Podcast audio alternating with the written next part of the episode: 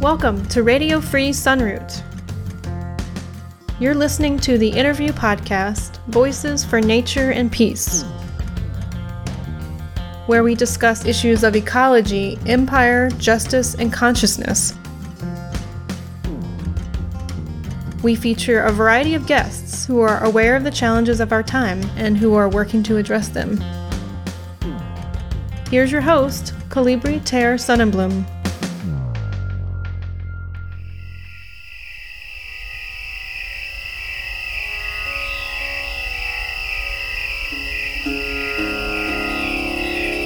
Domination versus Cooperation, featuring Riane Eisler.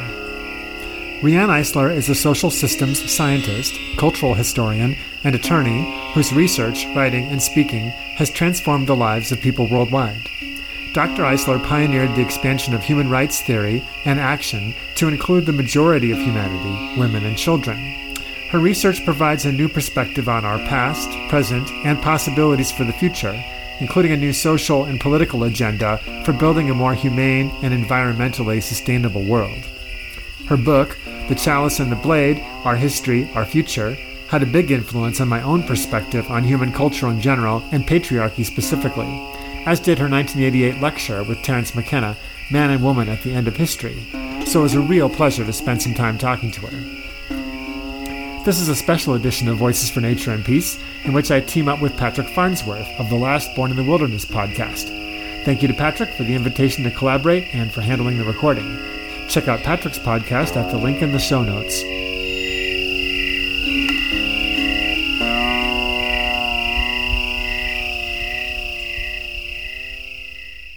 Dr. Eisler, thank you for joining us. We've got Colibri Ter Sonnenblum here uh, I guess I'm taking the lead on this. We're doing a collaborative interview, and uh, I'm excited to release this episode on both of our uh, respective podcasts. Um, so, um, Dr. Eisler, you know, something that we talked about in our correspondence before we began this was uh, we really wanted to talk about the research and work that you've done discussing domination and partnership systems and some of the key features of each of these paradigms and how societies look, how they operate when they're in both of these um, different paradigms. Um, but something that we wanted to tie into at the beginning was to talk about your experiences, your childhood experiences, um, and how they relate with what's going on uh, contemporarily in the United States, um, as we're seeing right now play out um, with Donald Trump, uh, the Republican Party, uh, just the whole trajectory that we're going down just in the past few years, if not just a few months. Um, and we wanted to really ask respectfully if you would be willing to talk about your childhood experiences and how that informed your work, how that got you to where you are today as far as your work goes, um, but also, you know, how this informs your understanding of what's happening right now in the world. So if you be if you'd be willing to talk about that, we would really appreciate it. Of course. Uh, as you know, I have a great deal of passion for this work, uh, which is the work of cultural transformation that is so urgently needed. And that passion is rooted, uh, as you uh, alluded to, uh, in my early childhood experiences. Uh, in terms of the conceptual framework I've introduced, which is the partnership domination social scale, I was born in Europe in a time that oriented very closely to the domination end of that scale, the rise to power of the Nazis, first in Germany and then in my native Austria. So from one day to the next, my whole world was really uh, rent asunder. Um, I I saw my father uh, being uh, really pushed down the stairs by a gang of Nazis that came to our home on Crystal Kristallnacht, which was so called because of all the glass that was shattered in Jewish homes and synagogues and businesses.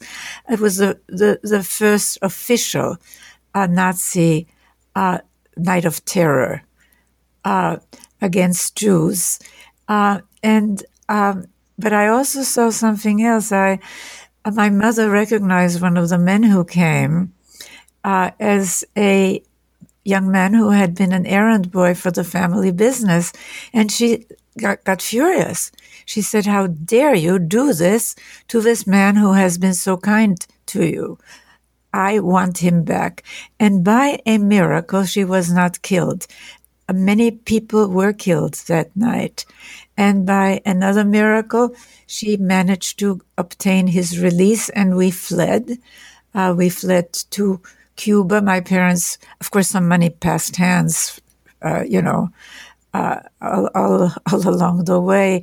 Uh, my parents were also able to obtain an entry permit uh, to to Cuba, uh, and again, um, it was it was a complete complete metamorphosis of my life because from relative affluence uh, I grew up in the industrial slums of Havana. Uh, really, uh, it, it was quite a shock.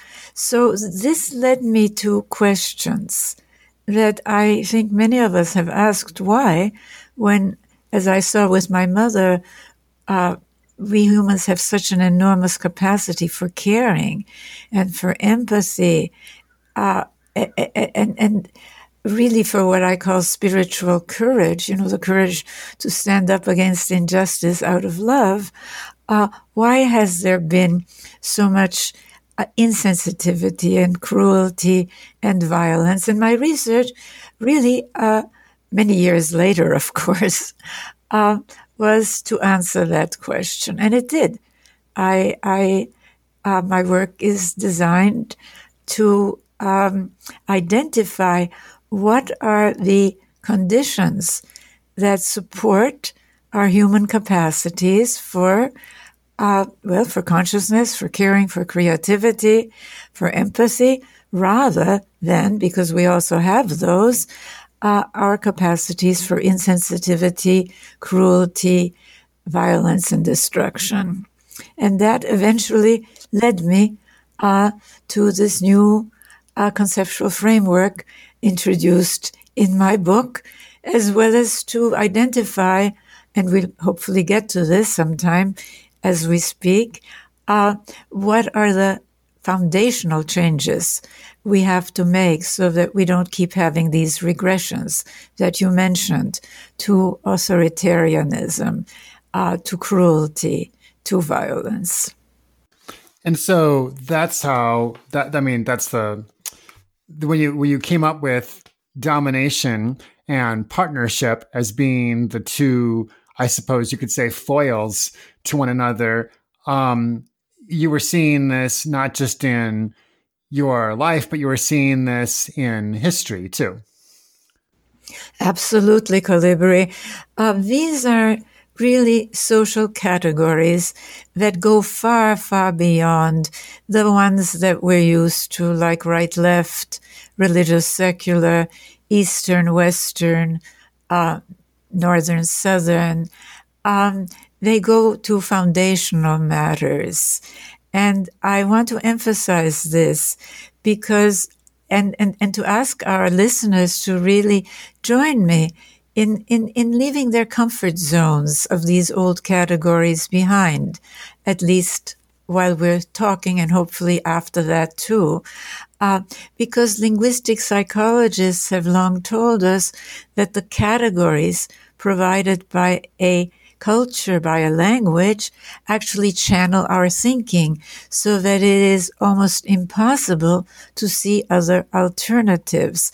And our conventional categories, uh, really, if you think about it, none of them, as I set out on this research, none of them help answer the question of of my childhood. You know, how can we create a more conscious, caring, uh, creative, equitable, uh, sustainable world because there have been repressive and regressive regimes in all these categories, whether it was Nazi Germany, you know, secular and uh, Western, uh, whether it is Khomeini's Iran or the Taliban uh, uh, or, or ISIS, Eastern, religious, uh, really but but there's also something else.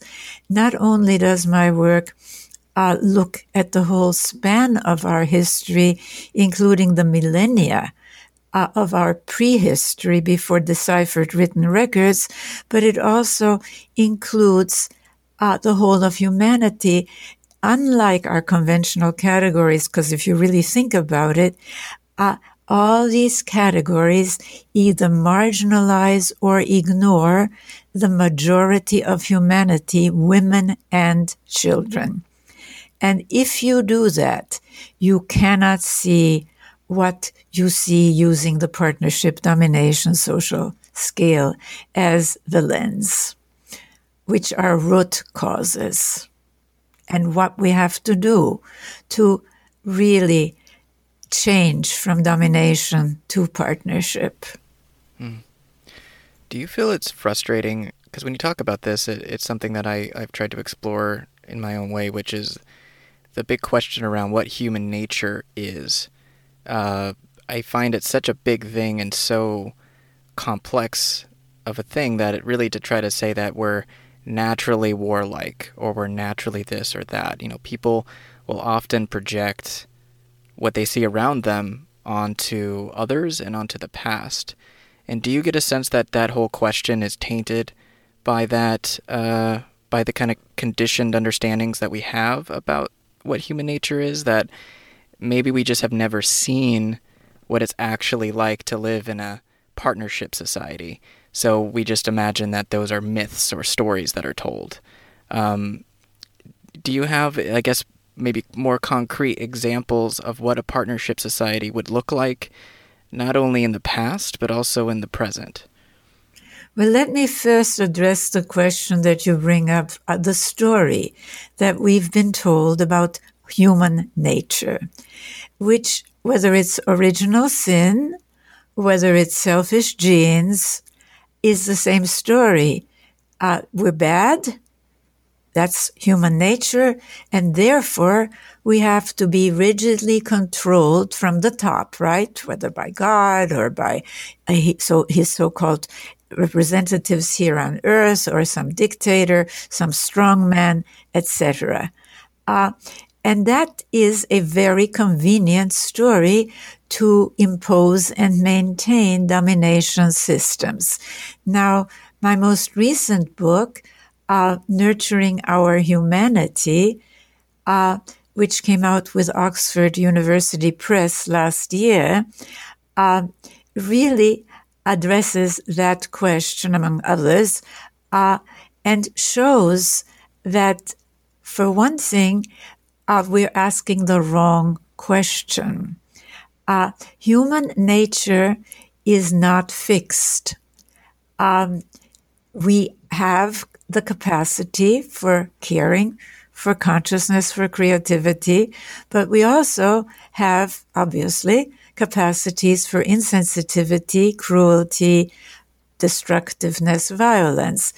The what we know today from neuroscience, and the academy is being very, very, very slow in incorporating this knowledge. And it, the academy is so siloed, the universities are so siloed, so fragmented that it, well, maybe you have this information in a course on neuroscience or an occasional course on psychology, whereas it should be part of sociology, it should be part of political hmm. science, of economics, because what we today know is that this question of nature versus nurture is a really nonsensical question because what we know from neuroscience is that nothing less than how our brains develop, how our brains develop, uh, is a function of the interaction of genes with our environment, especially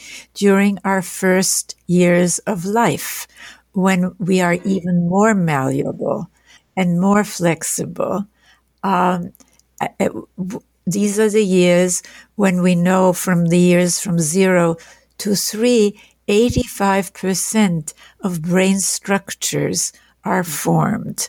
So And uh, what my work shows uh, is that neuroscience today supports the conclusion that how our brains and hence how we feel, how we think, how we act, including how we vote and work and everything else, uh, that these are very different depending on the degree to which our cultural environments orient to the partnership or domination side of the scale. Uh, in other words, as mediated, of course, by families, by education, by religion, politics, economics, and so forth. So that is really changing our story and nurturing our humanity. And all my books, uh, starting with The Chalice and the Blade, which now, by the way, is in, um, what is it, 57 US printings and 27 foreign editions, they tell a different story, a more accurate and realistic and inclusive story of our human adventure here on Earth. Okay, so this is fascinating to me. Um, this idea of saying, okay, human nature is not fixed. So, in other words, the discussion of are we um, by nature dominating or focused on partnership is the wrong question. You're saying we have the capacities for both, and that then our individual capacities are brought out depending on what culture that we're born into. And then most of that is set at an early age. So, uh, from that standpoint, then, um, as individuals, we need to understand how that process happened to ourselves, I suppose, in order to break out of things that we need to break out of. Absolutely. And the good news is that actually, if you want to really look at what we're so called wired for, uh, we humans are, are, in some very real uh, sense uh, physiologically, biologically wired more for partnership rather than domination relations. However, uh, domination systems suppress those capacities.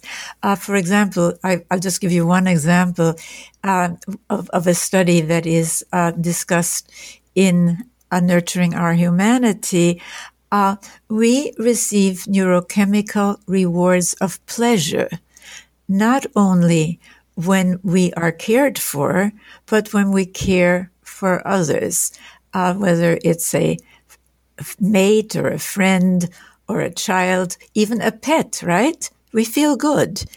Uh, however, um, domination systems reward, reward, uh, and really make it seem normal, um, as we see in, in some US subcultures, uh, to think only in terms of in group versus out group terms. Uh, so that you may be kind to the people in your in group, but the out group, um, the other, is labeled as not only inferior but dangerous. And this starts, and this is why I uh, as I mentioned, uh, the partnership domination scale does not marginalize the majority of humanity, women and children. It starts really with the model that we internalize uh, for gender. That's right. Because we're so used to thinking of gender as, quote, just a women's issue, right? Which is kind of idiotic because women are half of humanity, more or less uh, you know, I mean, making allowance for sexual orientations and whatever. Uh, but uh, what, what, what we miss here is that we humans really uh, have an enormous capacity uh, for caring. But when you are brought up with this model of our species where the difference in form between male and female is equated with either superiority or inferiority, with dominating or being dominated, with being served or serving, uh, children internalize a template for equating difference, whether it is based on race, whether it's based on religion, whether it's based on sexual orientation, with, uh, yeah, with superior, inferior, uh, and and we have really internalized this to varying degrees, but it is particularly strong in cultures that orient to the domination side. As I said, whether they're Eastern or Western, Northern or Southern, religious or secular, rightist or leftist. I mean, Stalin, for example, uh, when he came into power, he reversed what little had been done under Lenin uh, to equalize relations in families. Uh, you know, you uh, you abortion again became a very you know heinous crime, right? Uh, illegitimacy. I mean, all of a sudden, some children were considered illegitimate. How can a child be illegitimate? But a child's a child, right? But he wanted a return, as do the people pushing us back to the so-called traditional, which is a code for an authoritarian, rigidly male dominated, uh, highly punitive family.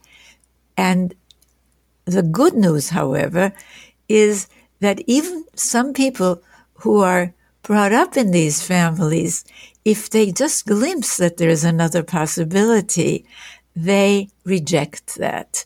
That's the good news. The bad news is that a majority of people who are brought up in rigid domination families are very likely to uh, really even vote for strongman leaders and to think only in in group versus out group terms. Where did this turn happen? I mean, there's uh, I've, I've tried to dig into this and get different people's um, analysis and perspective on where I, I know it wasn't one thing. I recognize it was probably a series of many events that led us to where we are now, but I feel like the whole planet is now engulfed in a dominator system. Um, there might be small pockets of partnership societies that exist, but they've been largely pushed to the margins or wiped out. Um, and, you know, I, I think it is important to know from whatever way you can, you know, ascertain this information, but what turn was there? What, what, how did the dominator system become the dominating paradigm on the planet? I assume that wasn't always the case. Um, well, let me uh, again back up and uh, really um, say that we would not be having this conversation. Uh, we'd be killed, burnt at the stake, even in in Western societies, right? If we had, if we were having this, trying to have this conversation in the European Middle Ages, or even trying to have this conversation in places that today are still very much oriented to the domination side. So I don't think that uh, we have a rigid domination system anymore. Uh, but we certainly have an inheritance of domination structures and traditions of domination. Uh, and the problem is that uh, if you ro- really stay stuck in the conventional categories of right left, religious secular, Eastern Western, Northern Southern, a colleague of mine calls these categories weapons of mass distraction because they fragment our consciousness. So we cannot see the foundational elements that we have to change, starting with family. Family, which is childhood and gender. Okay. So, but let me, let me, let me answer your question. Um, when did the shift take place? Because, uh, the chalice and the blade and fast forwarding, you know, skipping many other books that I've written uh, to, to nurturing our humanity, we now know that for millennia, for millennia of our existence as a species on this earth, uh, actually our culture is oriented more to the partnership side. I had worked on nurturing our humanity for seven years when I invited my co-author, the anthropologist Douglas Fry, uh, to join me because, among other things, uh, Douglas Fry is one of the world's leading authorities on foraging societies. In other words, gathering hunting societies. And he calls them the original partnership societies. Now, this was for millennia. And as I note in starting really already with the chalice and the blade, and then in sacred pleasure, where I trace this very uh, this this shift, uh, focusing on sexuality and spirituality and how both got transformed, um, all the way to to nurturing our humanity. Uh, what what we now find is that uh, we had a shift. Uh, the partnership orientation, not ideal, okay, but more equitable, more gender balanced without the ranking of one form of humanity over another, and less violent because you don't need violence and abuse to maintain rigid top down rankings, whether it's man over man, man over woman, race over race, religion over religion, etc. Uh, that really did not uh, change in many, I mean, for example, in Çatalhöyük, which is an early farming society in Anatolia, uh, you still had more of a partnership orientation. And there are many theories to get to your question as to why the shift happened. Uh, and one theory is that it was the advent of agriculture, uh, and more complexity is another theory. Uh, and another theory, which is actually beginning to get some support uh, from um, uh, DNA studies, of all things, um, is that uh, at least in Europe, and probably uh, uh, certainly also in India, it was the advent of the so called Indo European Kurgan uh, invasions of a pastoralist, nomadic, uh, violent culture that overran the more partnership oriented uh, parts of uh, of the world. But whatever it is, the good news again is that it hasn't always been that way. Contrary to what you know, the caveman cartoon, right? You know, in one hand he's got a club, with another hand he's dragging a woman by the hair. So what? What? What? We, and we show this to children before their brains, much less their critical faculties, are fully formed. And the message is, well, uh, violence, male dominance, inequity. That, that's just how it's always been, and by implication, how it always has to be. So, no, it doesn't have to be that way. But the really important thing, and maybe we can talk a little about this, is that the struggle for our future today is not between East and West and North and South and right and left and religious and secular, but between orientation to partnership and domination within all these cultures.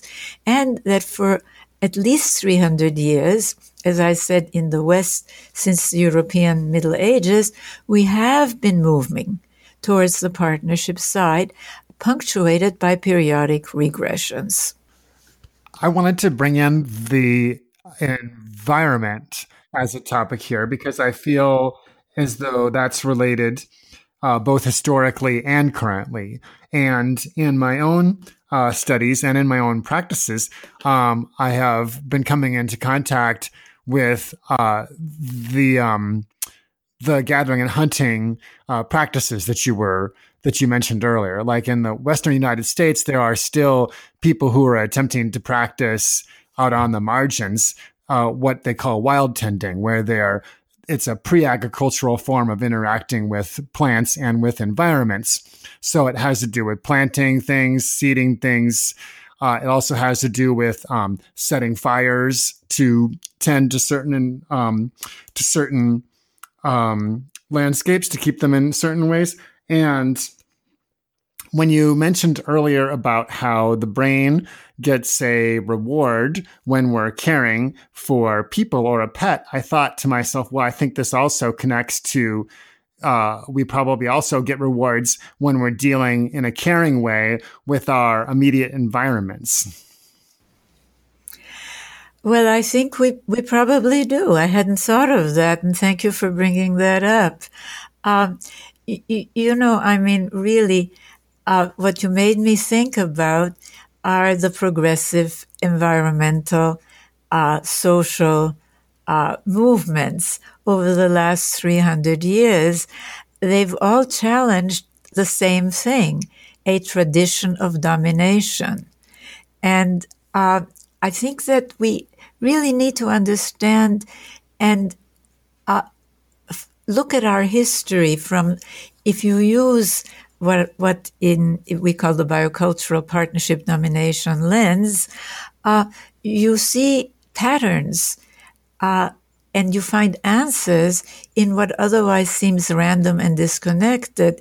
So the environmental movement is really challenging a tradition of domination, our once hallowed conquest of nature, right? Domination of nature that at our level of technological development could really do us in. I mean, we're seeing it with climate change.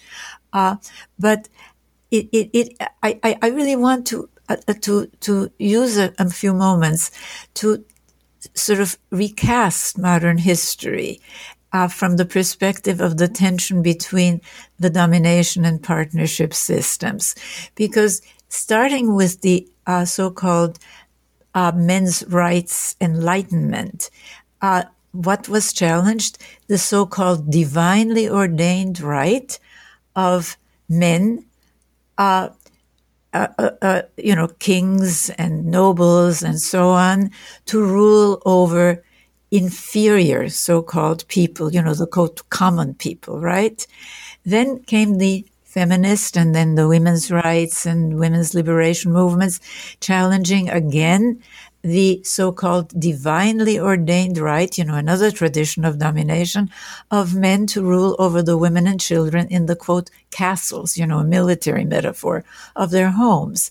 Then came the abolitionists, the civil rights, the anti-colonial movements, the Black Lives Matter movements today, again challenging another tradition of domination, the so-called divinely ordained right of a supposedly superior race to rule over supposedly inferior ones, uh, all the way to the movements for social and economic justice, to the anti-violence movements, not only the peace movement, but the more recent movement, which is fundamental, challenging traditions of what I call intimate violence, the global pandemic of violence against women and children, which uh, I, have written about uh, extensively in many articles as well as in books. Uh, again, it challenges this tradition of domination and violence, right? And the violence needed to maintain it. Uh, so that's again the good news. The bad news is that most of these movements have focused primarily on dismantling the so-called top of the domination pyramid, politics and economics as conventionally defined, but they've left the foundations on which the pyramid keeps rebuilding itself, starting with childhood, with gender, uh, with economics, and yes, story and language, are pretty much intact and marginalized. And this is particularly true of so-called educated people, uh, because the people who are pushing us back know in their gut, you know, as I said, whether, I mean, the rightist fundamentalist alliance in the United States, so called, which is really a domination alliance, uh, spent enormous resources uh, on pushing the normative ideal for family back to this quote traditional authoritarian rigidly male dominated uh, punitive family. Uh, and for many progressives these are just women's issues and we've got to or children's issues and we've got to change that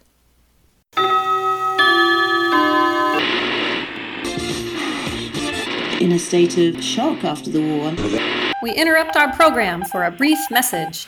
If you appreciate this podcast, please consider supporting Kollibri on Patreon. Just go to patreon.com slash Kollibri. That's K-O-L-L-I-B-R-I. And now, back to our regularly scheduled...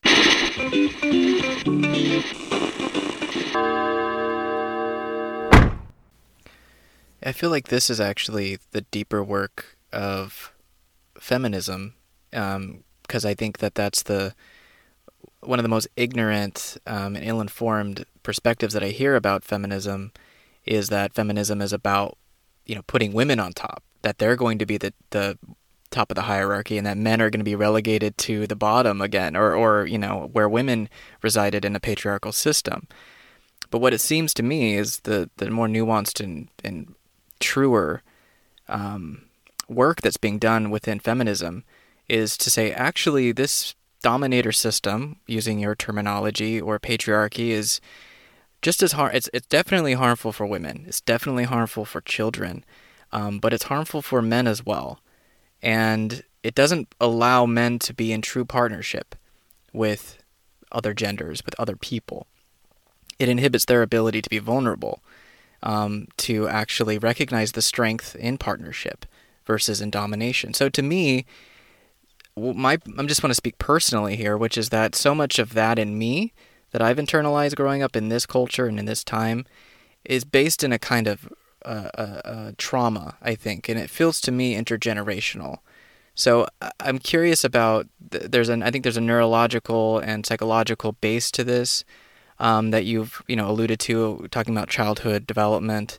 Um, but you know, so much of this work to me really stems from this fact that there is a I don't know how many generations of deep trauma that is giving us the false idea of what um, you know a truly fulfilled and meaningful life is supposed to be like. You know what it means to really be a part of a healthy culture and society.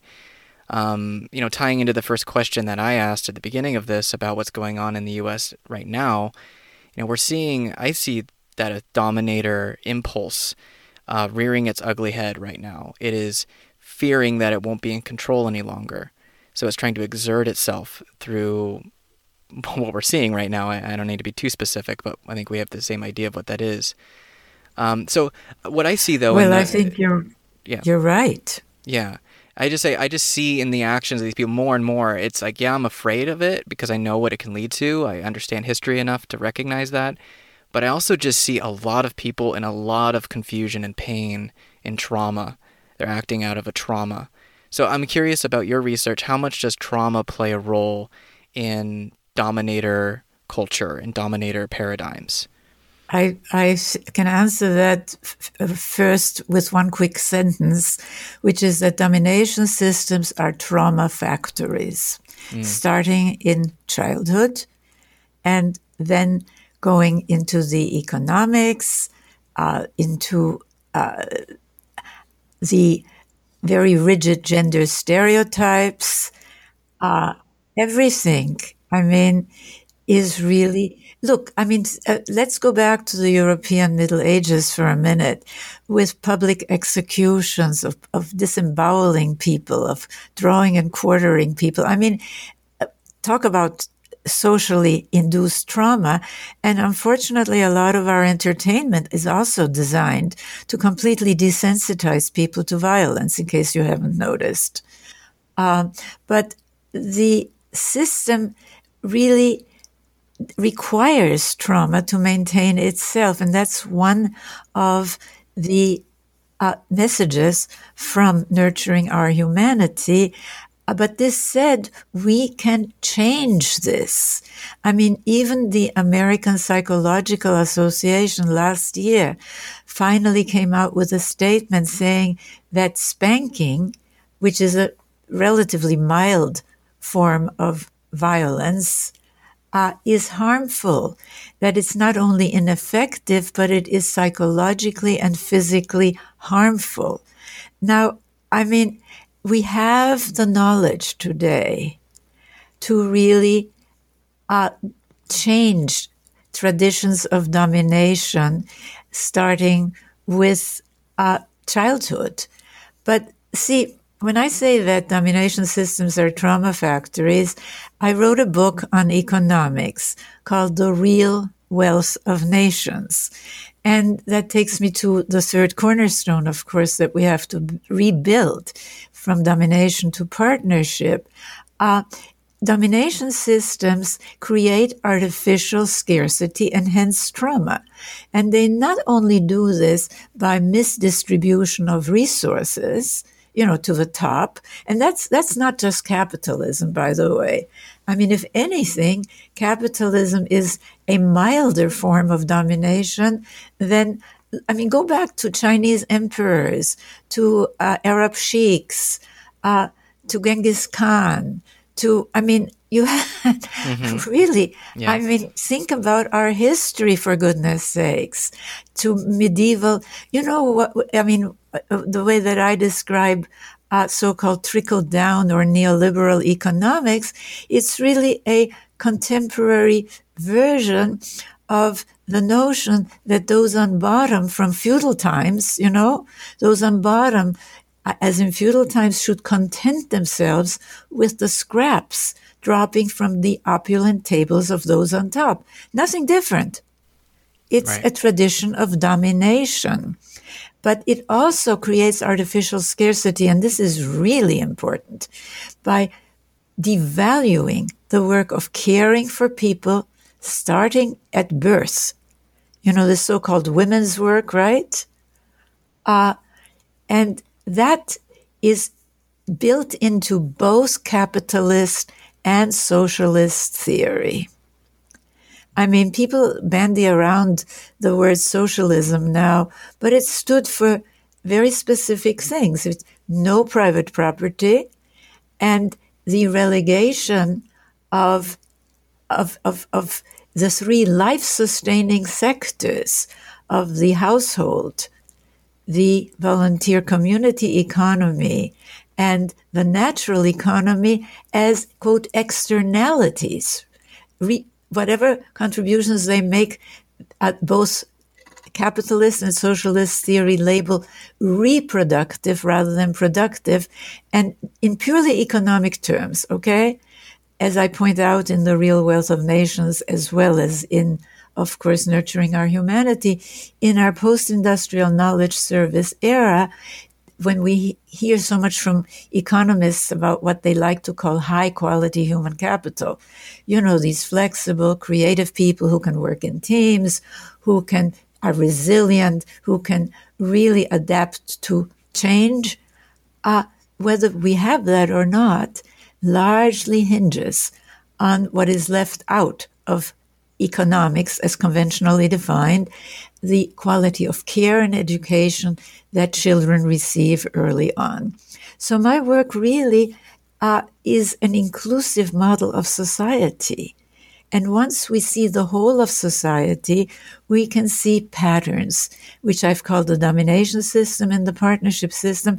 And we also see that we can and must change four cornerstones so that we can stop having these regressions because we've seen movement forward. Uh, I mean, uh, we, you know, I mean, the challenge to slavery, the challenge to uh, racism, the challenge to sexism, these are all attempts to move, to leave behind traditions of domination, aren't they? The challenge to economic injustice, the challenge to the destruction and despoliation, which by the way, the exploitation of nature is integral to both capitalist and socialist theory. There was nothing in them about caring for our natural environment. We need new thinking. And this is what this work offers. You know, as Einstein said, we cannot solve problems with the same thinking that created them. So I invite our listeners to really uh, read these books, uh, read the articles, go to centerforpartnership.org, go to partnerism.org because we just launched a Make Partnerism Mainstream campaign. Uh, it's the new thinking and the new actions that we need in order to have solid foundations for a society that is more just, more equitable, more regenerative and sustainable, a partnership society. I've done some. I, what what you were just saying reminded me of. I've done some reading about the gathering and hunting cultures, in which it was pointed out that with women doing a lot of the gathering and men doing a lot of the hunting, this ended up being very equal because in a lot of these societies, the gathering was actually more important than the hunting, was actually the basis of the diet.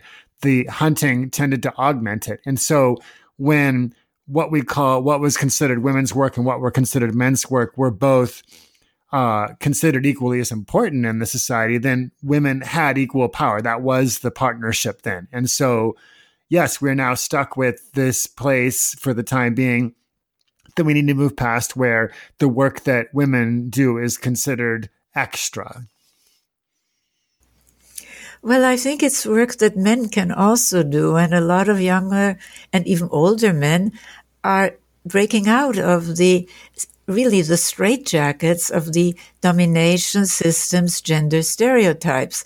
So we see men uh, feeding babies, diapering babies, doing this so-called women's work. I, I think that what what you said earlier, which is that domination systems are bad for everyone, is the truth. But in domination systems, you have only two alternatives as you grow up. You either dominate or you're dominated.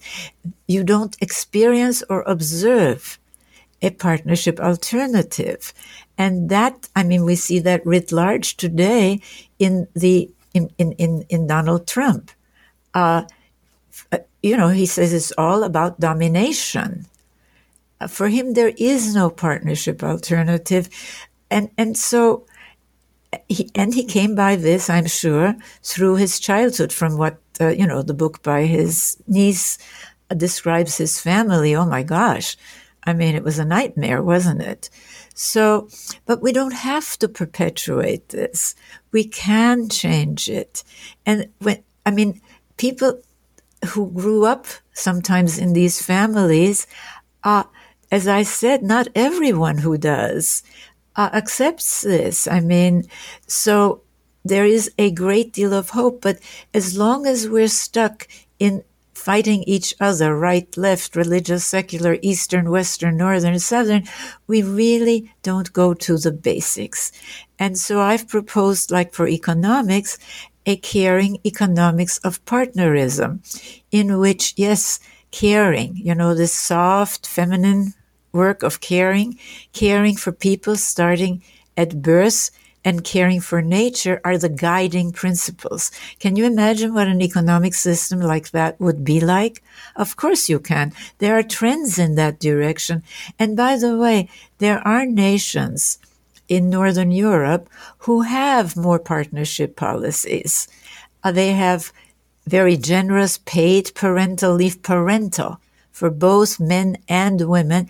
And in Sweden, for example, and in Norway, if both, if in a two parent, you know, male, female family, uh, they don't both take the parental leave, neither gets it. So men are spending more time with their children, getting those endorphins, those rewards of pleasure.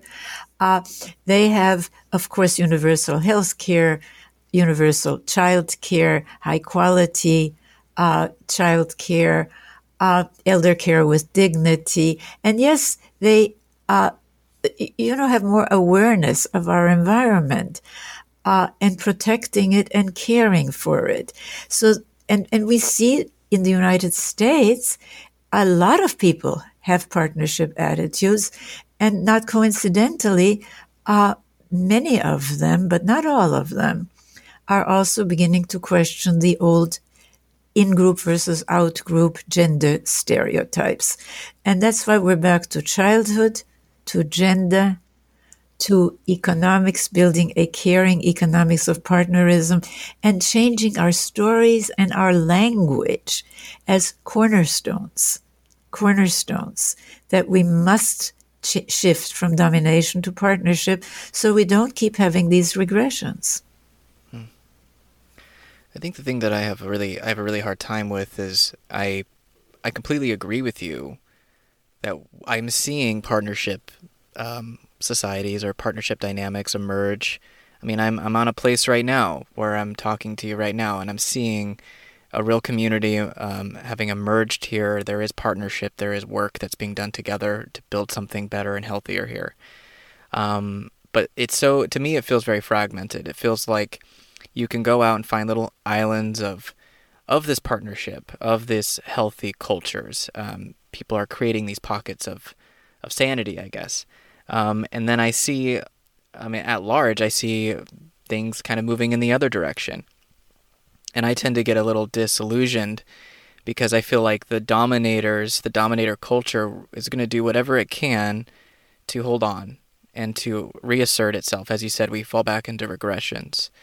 Um, I'm curious, like how you're perceiving all of this playing out. I I have a hard time being optimistic about the future when I see that the dominators in this culture at large have all the weapons, have all of the systems of of governance and power at their disposal.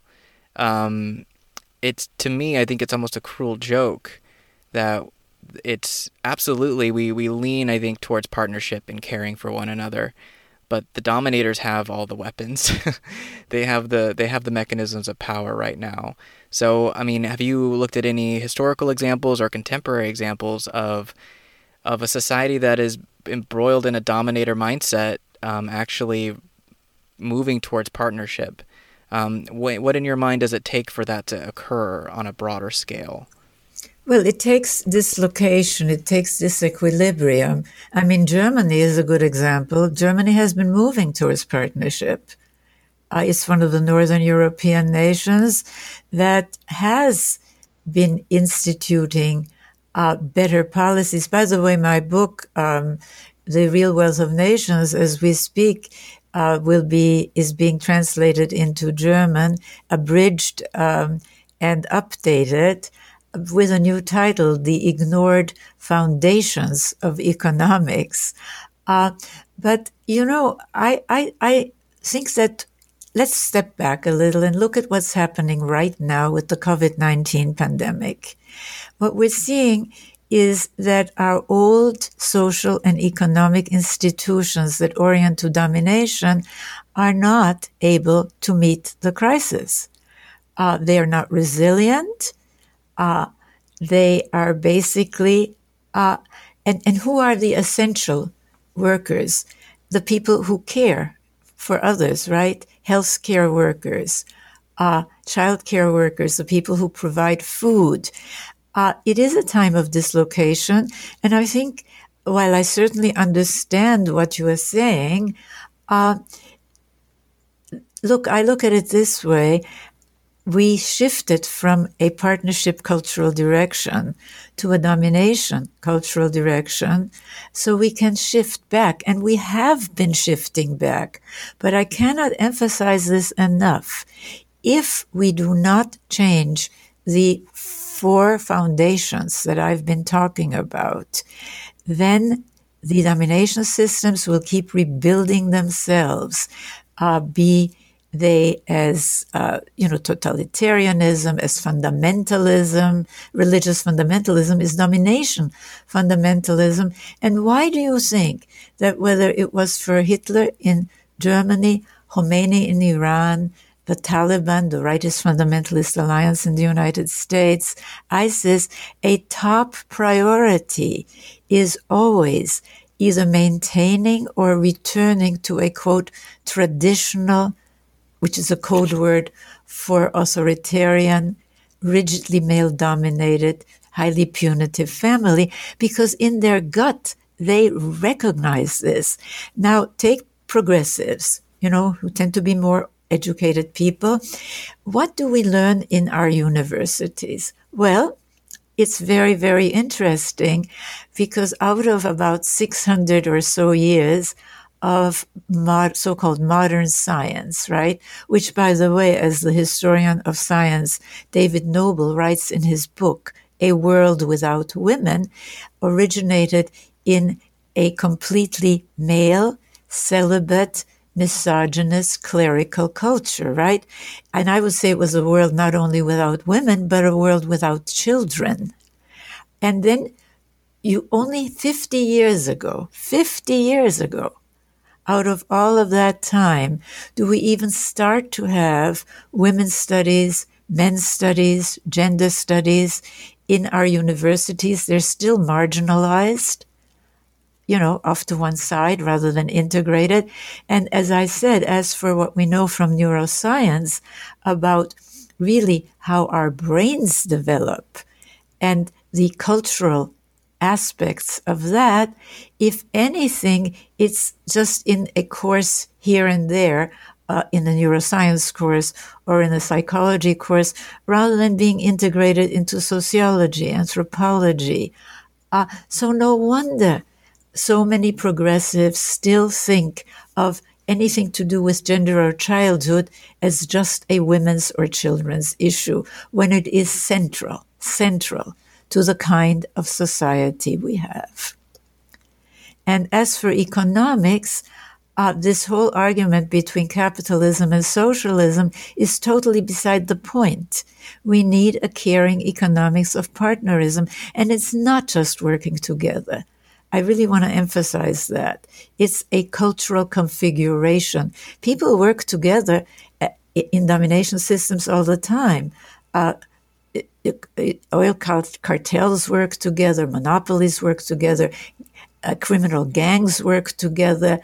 Uh, but it is a configuration of leaving behind this top down authoritarian rule in both the family and all the social institutions, leaving behind the rigid gender stereotypes which make it possible to rank one half of humanity over the other and hence do this in group versus out group thinking as ingrained in us, uh, uh, changing patterns of violence and abuse because they're not really needed unless you have domination systems. And yes, changing our story, changing our language. That's what we're talking about, not just working together. I think I'm a little more optimistic than Patrick, even though it feels a little funny to say that because I look at our current situation and at the youth and the ideas that the youth have and the actions that the youth are taking. And I really feel like we might be at the beginning of another youth rebellion, such as happened in the 60s, but that this one has the potential to be bigger and to have uh, bigger shifts. Uh, do you have you do you have a similar sense about the youth today? Uh, I do, but there's a big caveat here because in the 60s, we confuse rebellion with reconstruction. And you would not build a house without really building solid foundations for it, would you? So I want to reach young people with this new understanding. Leave behind the old thinking. You know that it isn't working. Uh, you know that uh, it keeps us trapped. And think in terms of rather of the biocultural partnership domination social scale. And I think that's a good place to end our, our conversation if that, uh, that really everything that we think about, whether it's political systems, economic systems, family systems, they're human creations we can change them. But to change them, we have to have a roadmap, a plan of what it is that we want, not just to deconstruct, to rebel, but to reconstruct. And yes, that's what this work is about. That's what all of my books are about.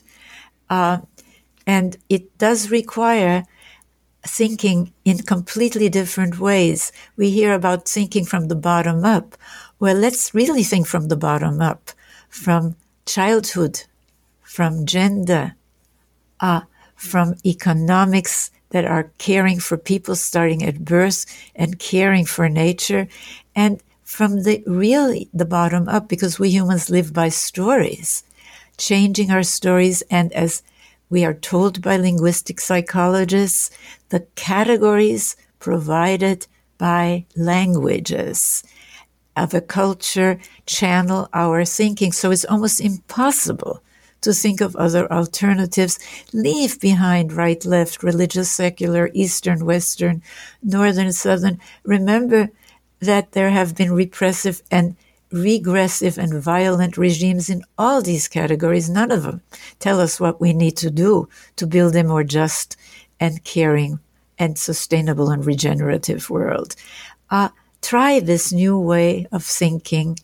Uh, be informed, inform others, because it starts with our worldview. And I believe in human creativity uh, unleashed in service of partnership. And I'm, of course, it's not going to be easy, but this time, this pandemic really is an opportunity, isn't it, to rethink and reconstruct rather to, than to just protest and deconstruct. And that is where I put my hope. Uh, in, certainly in young people, but also in older people who have lived for a while and who have seen that the old ways of thinking don't work and who really are hungry for a new worldview. And that's what this work offers. Yeah, I think, you know, the what makes your work so important and has been so important for so long is not only do you do you show that things can be different and things are different if we choose to look at it. Um, but you know, you frame it in a way where, yeah, there is this sense that yeah, partnership is emerging um, as a paradigm again. It has never fully disappeared. It's always been present. We just have to emphasize it, um, and getting to the root of it, which is, you know, as you said, talking about children, childhood development um, how we understand and perceive reality and our relations with other beings, human or non human life. Um, and I think, uh, again, I think I speak for Kollibri as well, that your work has been incredibly valuable in getting to the root of that. Um, and we really thank you for your time. Uh, and Kollibri, did you have any more questions that you'd like to ask? Because I would just oh, ask her that, if she had any upcoming mm-hmm. projects. Oh, that was it? Okay. Yeah, I was just going to ask uh, Dr. Eisler if you had anything else you wanted to say as far as projects that you're working on, any upcoming books or events or anything like that that you'd like to share with us before we go. Well, I would like to point people to two websites and as well as to my books. Um, but the two websites are centerforpartnership.org and our new, brand new website for the Making Partnerism mainstream campaign, and that website is partnerism.org. And remember, none of us can do everything, but every one of us can do something. We're talking about human agency. And uh, I am a firm believer in human creativity once unleashed, that it can help us overcome uh, many obstacles, but most importantly, build these four partnership foundations uh, so that we can have a better world, a world that works better for everyone. Voices for Nature and Peace is produced in the Gila River Valley, New Mexico, USA. on land that we acknowledge is illegally occupied Apache territory. The intro music is Zero G Yogi by Big Z, with narration by Kelly Moody of the Ground Shots podcast. This outro music is Trip A, also by Big Z. Commercial break narration by Nikki Hill. To become a financial supporter of this podcast and to gain access to members-only content, visit patreon.com slash kollibri, K-O-L-L-I-B-R-I. For more information on Radio Free Sunroot programming, please visit radiofreesunroot.com. Thank you for listening. May you find joy in your own nature and peace.